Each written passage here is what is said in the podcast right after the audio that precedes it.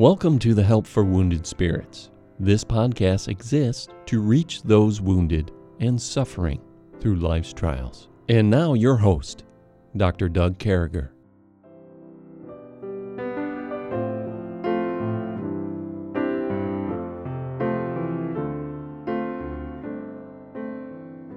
Great to have you folks back with us this morning for our 53rd podcast and living a positive life. And we think as we wrap up chapter 12 of the book of Romans that we've certainly scaled a lot of ground and uh, talked about how this outline for your life here on Romans chapter 12, how this outline for a Christian life is helpful, how it brings us to a place in our lives where we can stop and think about some of these things and and uh, how they've affected us. And so today we're talking about living positively. And you'll remember in the two days, several days prior to this, we talked about living passively as a Christian and living peerlessly, and now and then yesterday living peace, peaceably, and then today living positively and uh, living a positive life. And we're on verses uh, 19 through 21. So Romans chapter 12, 19 through 21. And the Bible says, Dearly beloved, avenge not yourselves, but rather give place unto wrath, for it is written, Vengeance is mine, I will repay, saith the Lord. Therefore, if thine enemy hunger, feed him. If he thirst, give him drink, for in doing so thou shalt heap coals of fire on his head. Be not overcome with evil, but overcome evil with good. There's so much there this morning. Uh, so much to look at, so much to talk about, so much to live like. And it starts right here in the beginning and it says, Dearly beloved, avenge not yourselves, but rather give place unto wrath. And the idea there is, boy, we just want to go out and strangle people when they want to strangle us. When when we get hurt, we're taught as kids, we're we're raised in an area where if somebody hurts us, we're supposed to hurt them worse. We're supposed to end those types of things. But that's not how life works. That's not how God wants our lives to work. He wants us to give place unto that, to, uh, to be that person that can put it aside, that can can say, okay, I'm not going to go avenge this. I'm going to give it to God. I'm, I'm going to trust God. It tells us in First Samuel that the battle is the Lord. So as we continue on and we see that, we need to make place on that. So we're not just constantly in this battle. And I, I've known people, Stephanie, who constantly live their lives trying to one up their spouse or trying to one up somebody who's hurting them or trying to one up uh, anybody in their lives. That whatever the case be, God's saying, stop that. Give place unto this yeah. wrath. Uh, give place unto that wrath. That's what it's talking about. For it is written, Vengeance is mine. And the Lord says, I will repay. And allowing the Lord to repay those hurts that we have, uh, allowing the Lord to repay those things that hurt us and uh, those things that are so difficult. And I should say at this point, we're not speaking of, um, you know, when something comes along and and and hurts us. Uh, uh, real bad, we still call the police. We still do those types of things and go through the authorities. What it's talking about is these contests that go on where people hurt each other, where people get in each other's way, where people do those types of things that, that bring no honor to God and honestly does not help our cause. And I believe that's what it's talking about there. Then we get to verse 20 and it says, Therefore, if thine enemy hunger, feed him. If he thirst, give him drink, for in doing so you shall heap coals of fire upon his head. And then in verse 21 it says, Be not overcome of evil, but overcome evil with good. So uh, we're, we're being talked about here how this idea goes on um, that, you know, our responsibility, our responsibility throughout this whole thing is to feed our enemy with good, to feed them, to take care of them. And then it talks about how we can actually uh, trust God that it would just heap coals upon the head. They would say, "What in the world's going on?" And I believe God uses that. Uh, I I think, I personally think that when somebody treats you really badly, they get convicted so much easier if we don't go into fight mode.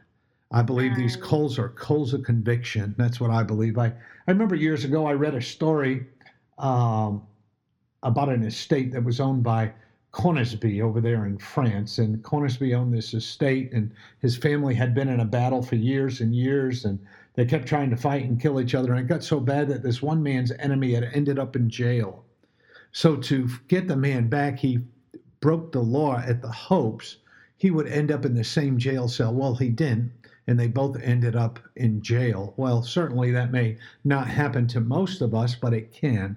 And we need to remember that that's the silliest thing ever is to try to break the law, to try to do something. But those who suffer with PTSD, those of us who are stuck in this cycle, uh, sometimes we, we need to take a breath. We need to stop. We need to let that hypervigilance go to the side and, and breathe these things through and give them to God and, and allow God uh, to overcome evil, not to try and overcome evil with evil. And and there's so much here, Stephanie. There's there there's so much to talk about, so much that that the Lord's telling us there that we're not to avenge these things, that we're we're to heap coals of, of conviction on the heads by doing the right mm-hmm. things.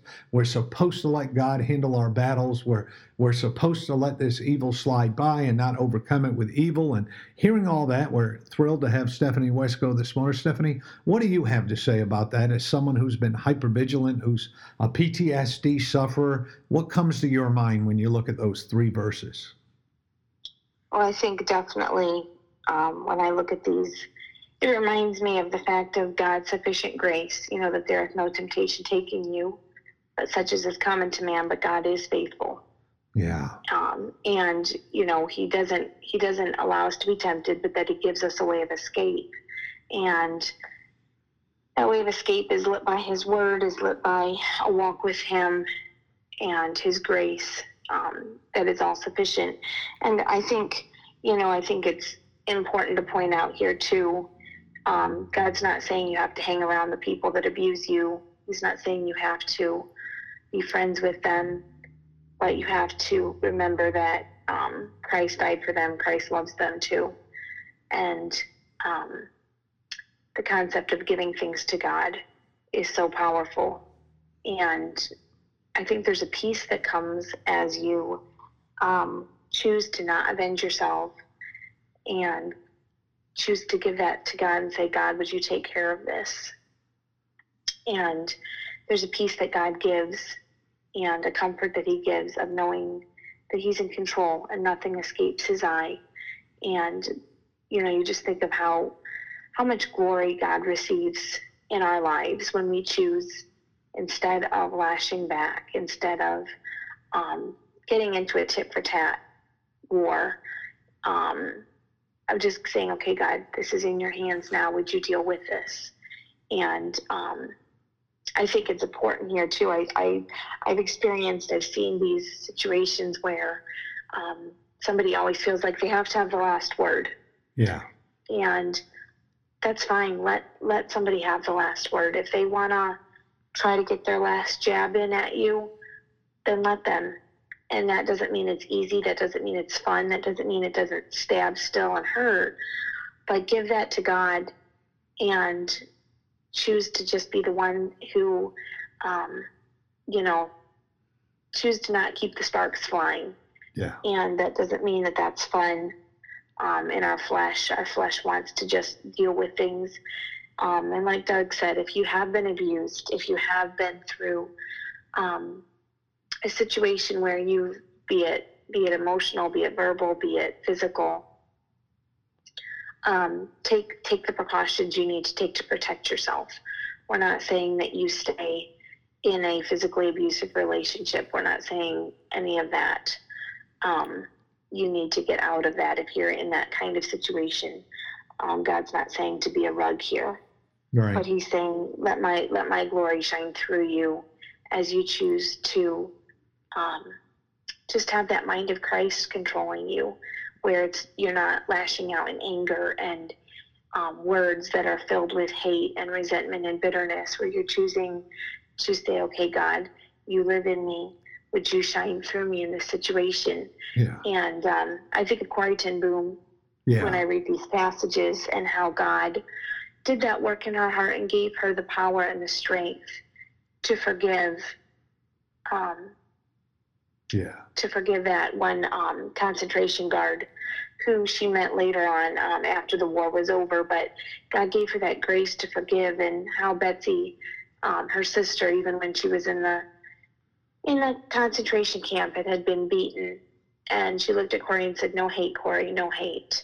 and just that that incredible love of Christ. Yeah. That even when we've been wronged, when we've been hurt, um, you know, it doesn't mean we have to have fellowship with those people. It doesn't mean life's going to be all cheery and um, smiles and roses with those people, but where we choose to say, God, this is in your hands. And I think verse 21 is powerful because in and of ourselves, we cannot, we cannot overcome evil with good. Yeah. Um, yeah. Because, you know, in our hearts, in our flesh dwells no good thing. And I think it just boils down to, I think it's just a powerful thing that this chapter that began with saying, present your bodies a living sacrifice, holy acceptable unto God, which is your reasonable service. The last verse of this chapter is, be not overcome of evil, but overcome evil with good. And it's honestly just one of the greatest summaries of what being a living sacrifice is yeah. in the whole Bible, because that's what being a living sacrifice yeah. Um, no. in a nutshell boils down to. Yeah, I think that I think the important thing there out of what you're saying too is we as Christians we need to recognize. Uh, I think that uh, you know not only do we have to recognize recognize that vengeance is God, we we also have to recognize that I think the principle of vengeance is God's, and mm-hmm. uh, you know a mm-hmm. good way of looking at that we see. Uh, you know, as we look at these verses, therefore, if your enemy hunger, feed him if he thirsts, give him drink. And we, I think we need to remember here, friends, that uh, you know the greatest hatred of all time took cross took took uh, uh, took place on the cross. And and I'm thinking, and I know I'm thinking quicker than I'm speaking there, which I usually do. But you know the manifestation of hatred, of all those things happen there on Golgotha at that cross. All that hatred, all that stuff. And if we can trust the cross to save us. If we can say that mm-hmm. uh, God's for God so loved the world that He gave His only begotten Son, that whosoever uh, shall perish. I'm sorry. That whosoever believeth in Him shall not perish, shall not perish, but have everlasting life. And and thank you. You know, sometimes I have these brain uh, problems, but anyway, uh, I'm thinking if we trust Christ with salvation, we need to trust Christ uh, with vengeance. I think if we can trust God with, uh, you know, with accepting Jesus, accepting His perfect plan, uh, then we can trust God uh, absolutely with vengeance. So thinking about that, Stephanie, and not to go, not to go down a nasty road or a bad road. These people hurt your family terribly in Cameroon. They they murdered your husband. They they tried to take out uh, the rest of you. That single gunman did, and um, and we we get to the place now where we're thinking about that and and uh, what's your feelings on these people? Have you have you made place for them? I mean where where are you at with those folks? You know it's been a very interesting um, honestly i almost sometimes feel like i'm an outsider watching god do something because um, i can honestly say there's never been a moment that i felt any kind of hatred or wanting vengeance on the person that killed Charles and tried to kill us. It's honestly, I think it's just God's grace that I get to see God's grace poured out in a way that I don't even comprehend, I don't even understand. Um, and you know, it doesn't mean that there's not pain there. Yeah. Um, just because you deal with a pain from a loss or from trauma, that doesn't mean you're bitter. That doesn't mean you want vengeance um, abuse, trauma, all those things cause pain. Yeah. Be it physical, be it emotional, be it mental. That's a real, that's just the reality of it. But pain, to see God's grace poured out in the midst of that pain is incredible to me because honestly there's there's never been a time that I've wanted to do anything but share the gospel with is actually funny because um, last night I was dealing with um, a lot of processing things all over again, and um, God brought this incredible, just beautiful desire to my heart again to just come before Him and beg the Lord that at some point whoever shot Charles would have the chance, if they're alive, to come to know Him, to be presented with the gospel, and have the chance to come to know Jesus Christ as his personal savior. And um, the Lord just filled my heart with that desire again to pray for him and to um, beg the Lord for his soul. And um, just filled my heart with love for him. And does it mean does it mean um, I don't miss my husband anymore? Does it mean my kids don't miss their dad? No, it doesn't take any of that away. But we get to see God's grace poured out. And I think of Elisabeth Elliot and this, you know, what we what the whole world watched her do as she chose to reach out to the people who had murdered her husband and um, his companions there in um, Ecuador. And look how God received glory because she chose to live these verses out. And in the end, that's what being a living sacrifice to me, that's what God has made it. Um, that's where it's become so real to me through what the Lord's done in my heart and life is being a living sacrifice boils down to our life is not our own. We're bought with a price. And so our whole purpose for being here is to glorify God. And yeah. that's what being overcome with that that love of Christ that constrains us and overcoming evil with good. That's what it looks like.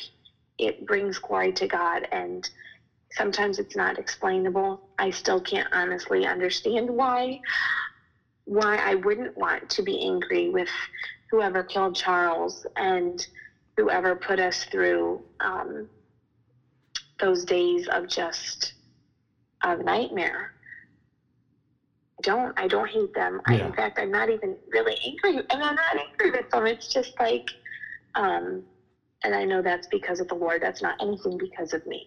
And but um, still, we would love to see the authorities, uh, you know, handle that situation in a proper way you know, we still have, but I, I admire what you're saying, and I, I think it's very, it's humbling uh, that you you have no ill.